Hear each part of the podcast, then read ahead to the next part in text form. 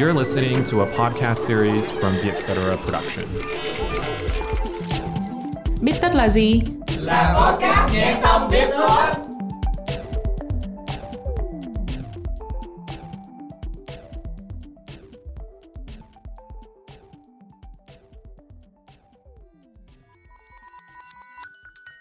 Bít tất tâm lý là nơi chúng mình biến những nghiên cứu hack não thành kiến thức dễ tiêu.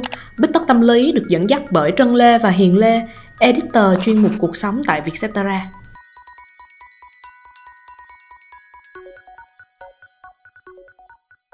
Chị Hiền ơi, có bao giờ chị làm việc mà rơi vào cái tình cảnh đang dở việc thì bị gọi đi họp?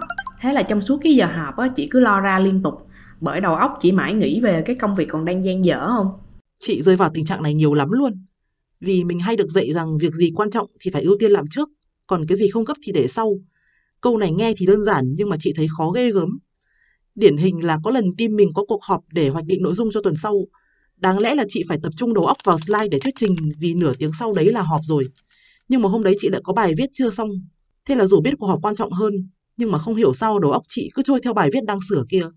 Mà không phải em với chị không đâu nha. Nhiều người bạn của em cũng có triệu chứng tương tự nữa đó.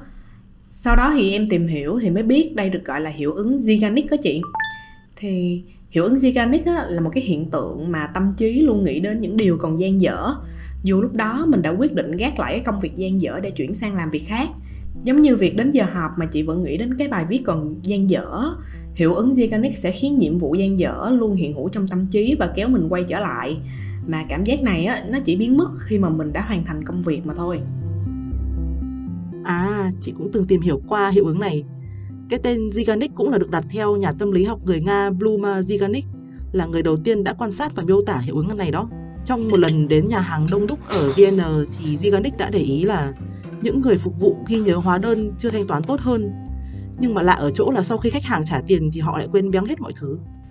Thì để hiểu được cách mà hiệu ứng Zeigarnik hoạt động, mình cần nắm được cái cơ chế ghi nhớ của não bộ. Thì não của mình có 3 cấp ghi nhớ bao gồm là trí nhớ tạm thời, trí nhớ ngắn hạn và trí nhớ dài hạn. Đầu tiên là trí nhớ tạm thời. Nếu mà mình coi nhiệm vụ cần hoàn thành là một dạng đơn hàng, thì trí nhớ tạm thời sẽ là nơi đầu tiên tiếp nhận cái đơn hàng này. Thì các đơn hàng này sẽ tạo ra một cái sự căng thẳng nhất định ở trong nhận thức của mình, từ đó giúp thông tin và chi tiết về công việc dễ dàng gây được sự chú ý hơn. Nhờ đó mà thông tin mới được chuyển đến trí nhớ ngắn hạn. Để dễ hiểu thì mình có thể tưởng tượng đến cái sự căng thẳng mỗi lần mà mình cố nhớ số điện thoại á chị. Mình sẽ cố lặp đi lặp lại số điện thoại đó để nó được chuyển từ cái bộ nhớ tạm thời sang bộ nhớ ngắn hạn. Vậy thì thông tin chuyển từ trí nhớ ngắn hạn sang trí nhớ dài hạn như thế nào nhỉ? Tại trí nhớ ngắn hạn thì áp lực nhiệm vụ kéo dài liên tục sẽ thúc đẩy chúng ta hành động để hoàn thành công việc. Thì hầu hết các nhiệm vụ đều được hoàn thành ở cấp độ này. Nếu mà sau khi hoàn thành nhiệm vụ mà mình học được kiến thức hay kỹ năng quan trọng nào đó, thì não sẽ tiếp tục chuyển nó từ bộ nhớ ngắn hạn sang bộ nhớ dài hạn. Mà khi đã vào bộ nhớ dài hạn rồi thì chị sẽ dễ dàng nhớ lại nó sau này hơn. Chị thấy cái hiệu ứng Zeigarnik này được tận dụng rất là rộng rãi trong cuộc sống nha.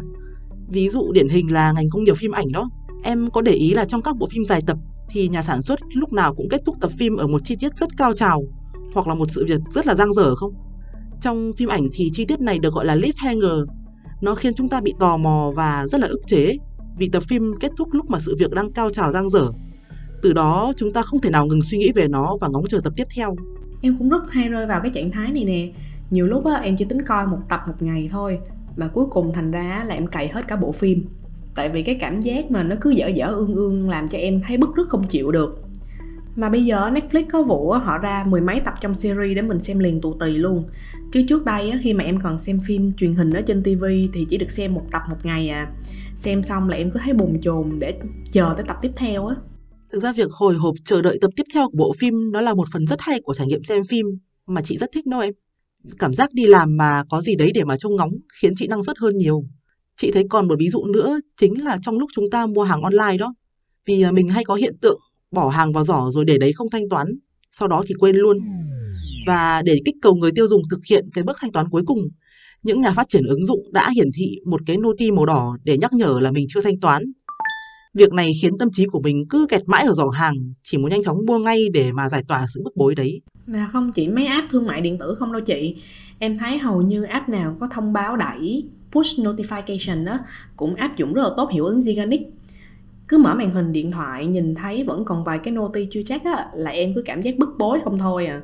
Dù lúc đó đang làm việc khác thì em cũng muốn quay lại mở ra xem noti đó thông báo cái gì. Chị thấy hiệu ứng này có một nhược điểm, đấy là nó khiến cho mình khó sắp xếp sự ưu tiên hơn. Chẳng hạn như là cái câu chuyện của chị kể lúc đầu ấy, thay vì chú tâm vào cuộc họp thì đầu óc mình cứ bị luẩn quẩn ở những nhiệm vụ dang dở, khiến cho mình vô cùng khó tập trung để làm những điều cấp bách hơn.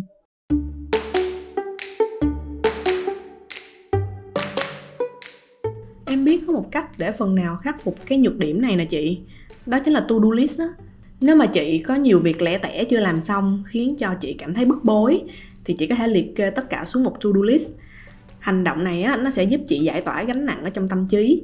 Khi đã yên tâm á, là mình đã lưu lại những cái nhiệm vụ chưa làm rồi thì não mình sẽ ít phân phối năng lượng cho nó hơn. Chị cứ tưởng tượng nó giống như người phục vụ bàn á. Nếu mà họ được ghi lại order của khách thì họ sẽ tập trung phục vụ bàn khác hơn.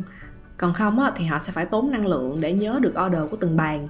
Nó dễ khiến cho họ mất tập trung, dẫn đến việc râu ông này cắm vô cầm bà kia lắm á. Tính ra thì cách này đơn giản mà cũng hiệu quả đó chứ. Nhưng mà nói đi cũng phải nói lại, ngoài cái mặt xấu thì mặt tốt của hiệu ứng Zeigarnik này là sẽ giúp cho mình bớt trì hoãn hơn. Ví dụ như khi mà mình làm chưa xong việc mà mình đã bỏ đi chơi á, thì cái cảm giác bứt rứt sẽ mau chóng kéo mình trở lại làm cho nốt, để tâm trí sớm được giải phóng đó chị. À, ở mặt này thì chị cảm thấy hiệu quả với chị này. Ví dụ là chị mà có nhiệm vụ còn dang dở nhưng mà lại muốn cày phim thì chị sẽ tâm niệm rằng bây giờ mà không làm xong thì mình sẽ không thể nào thưởng thức bộ phim một cách thoải mái được. Thôi thì cứ cố làm cho xong rồi xem cho nó yên tâm. Thôi mà còn học đại học á, em cũng hay tự nhủ với mình như vậy á chị. Nếu mà không thể nào làm xong trong một lần thì em sẽ phải vạch ra cái kế hoạch cho nó. Kiểu mỗi ngày làm bao nhiêu phần trăm đó. Mọi người thường tưởng á, là em siêng học, nhưng mà thật ra em chỉ muốn lúc đi chơi được thoải mái, không bị cảm giác bứt rứt của hiệu ứng Zeigarnik hành hạ thôi. Chứ vừa cày phim á, hoặc vừa đi chơi mà đóng deadline vẫn cứ lẫn quẩn trong đầu á, làm cho em mất vui hơn hẳn. Mà chị thấy các bạn học sinh, sinh viên cũng có thể tận dụng mặt lợi của hiệu ứng Zeigarnik trong quá trình thi cử nữa đó. Đấy là thay vì học liên tục và cố nhồi nhét kiến thức thì mọi người có thể vừa học và vừa xen kẽ với giải lao. Và trong quá trình giải lao thì suy nghĩ, hồi tưởng và lặp lại cho phép ta củng cố kiến thức.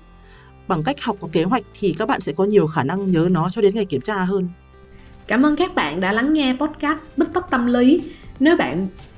Nếu bạn biết thêm về hiệu ứng Zeigarnik hoặc có câu chuyện nào tương tự thì hãy chia sẻ với chúng mình nhé. Hẹn gặp lại các bạn vào podcast tuần sau.